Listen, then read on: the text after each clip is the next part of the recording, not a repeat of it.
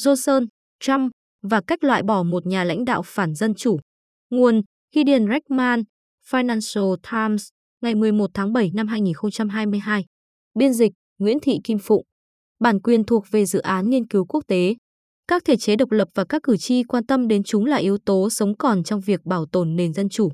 Trump của người Anh là biệt danh mà Donald Trump, cựu Tổng thống Mỹ, đặt cho Boris Johnson, Thủ tướng sắp mãn nhiệm của Vương quốc Anh. Nhiều người ở Anh từ lâu đã phản đối phép so sánh giữa Johnson và Trump. Rốt cuộc thì, Boris thân thương của họ vẫn có khả năng tự cười nhạo bản thân, được đào tạo chuyên nghiệp và có thể viết lách trôi chảy. Tất cả các đặc điểm đó đều rất khác với Trump.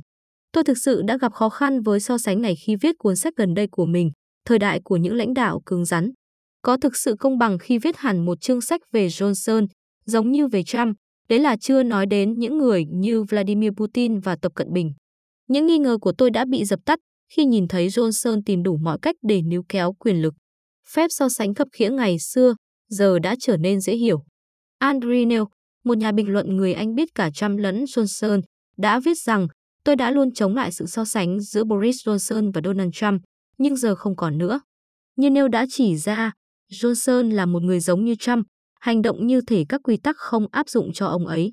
Jonathan Sampson, cựu thẩm phán của tối cao Pháp viện Vương quốc Anh, đã cáo buộc Johnson tiến hành đảo chính hiến pháp thất bại khi yêu cầu một nhiệm kỳ theo kiểu tổng thống. Cả Johnson và Trump đều sống trong thế giới của những sự thật thay thế, nơi những sự thật bất lợi cho họ sẽ bị ngó lơ hoặc bị bác bỏ như là tin giả. Cả hai người đều là những kẻ tự cao tự đại quái dị, sẵn sàng phá hủy hệ thống để làm lợi cho riêng mình. Khoảng cách giữa Johnson và Trump và giữa Trump với các nhà lãnh đạo cứng rắn khác, chẳng hạn như Recep Tayyip Erdogan, Narendra Modi, Tập Cận Bình và Vladimir Putin, cũng gần hơn so với những gì chúng ta thường nghĩ. Các hệ thống mà các nhà lãnh đạo này điều hành rất khác nhau, nhưng phong cách chính trị của họ cực kỳ giống nhau. Tất cả các lãnh đạo cứng rắn đều tự nhận mình là người không thể thiếu.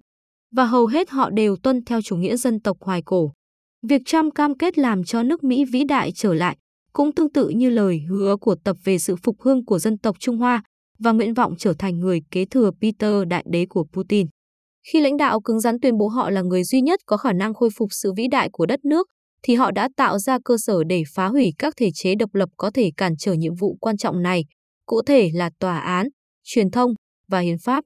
Bất cứ ai lên tiếng phản đối đều sẽ bị gạt bỏ như một thành viên của giới tinh hoa thối nát, chuyên chống lại ý chí của nhân dân. Erdogan, và Putin đều đã thay đổi hiến pháp của nước mình để thoát khỏi những hạn chế về thời hạn nắm quyền. Còn Trump thì đùa rằng Mỹ nên noi gương Trung Quốc. Các nhà lãnh đạo cứng rắn đã xuất hiện trong cả hai hệ thống, độc tài và dân chủ. Tuy nhiên, trong các nền dân chủ, sẽ dễ để ngăn chặn họ hơn. Putin và Tập có thể bịt miệng và bỏ tù những tiếng nói bất đồng chính kiến mà không bị trừng phạt và sẽ không gặp rắc rối với những cuộc điều tra độc lập về cách hành xử hoặc về khối tài sản của họ. Môi trường chính trị của Erdogan cũng đang trở nên giống như vậy.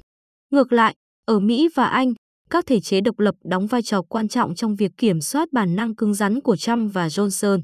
Khi Johnson đình chỉ hoạt động của Nghị viện Anh trong giai đoạn đầu nắm quyền, ông đã bị tối cao pháp viện phủ quyết. Các thể chế của Mỹ cũng đã chống lại nỗ lực mà Trump kêu gọi nhằm lật ngược kết quả của cuộc bầu cử tổng thống năm 2020. Tuy nhiên, các sự kiện xảy ra vào ngày 6 tháng 1 năm 2021 khi một đám đông xông vào điện Capitol của Mỹ là một lời nhắc nhở rằng các thể chế độc lập không thể tách rời khỏi những người điều hành chúng. Nếu Mike Pence, phó tổng thống của Trump, đưa ra một quyết định khác vào ngày hôm đó và từ chối phê chuẩn chiến thắng của Joe Biden, như Trump mong muốn, nước Mỹ sẽ rơi vào một cuộc khủng hoảng hiến pháp sâu sắc. Các quan chức Mỹ khác ở cấp tiểu bang, chẳng hạn như Brad Raffensperger của Georgia, cũng đã thực hiện nhiệm vụ của mình, từ chối đưa ra số phiếu phụ mà Trump đang yêu cầu. Nhưng điều đã đúng vào năm 2020 có thể không đúng vào năm 2024 nữa. Các đảng viên Cộng hòa cấp cao, những người đã nhanh chóng lên án Trump sau hậu quả của ngày 6 tháng 1, nay trở nên sẵn lòng ủng hộ lời nói dối rằng cuộc bầu cử năm 2020 đã bị đánh cắp khỏi tay họ. Tối cao Pháp viện Mỹ cũng đã chuyển hướng sang cực hữu, trong khi các thể chế cấp liên bang đang bị đe dọa bởi những người trung thành với Trump. Việc quan sát những sự kiện này có thể khiến một số người Anh tự mãn về sức khỏe tương đối của nền dân chủ ở Anh, chí ít là so với Mỹ.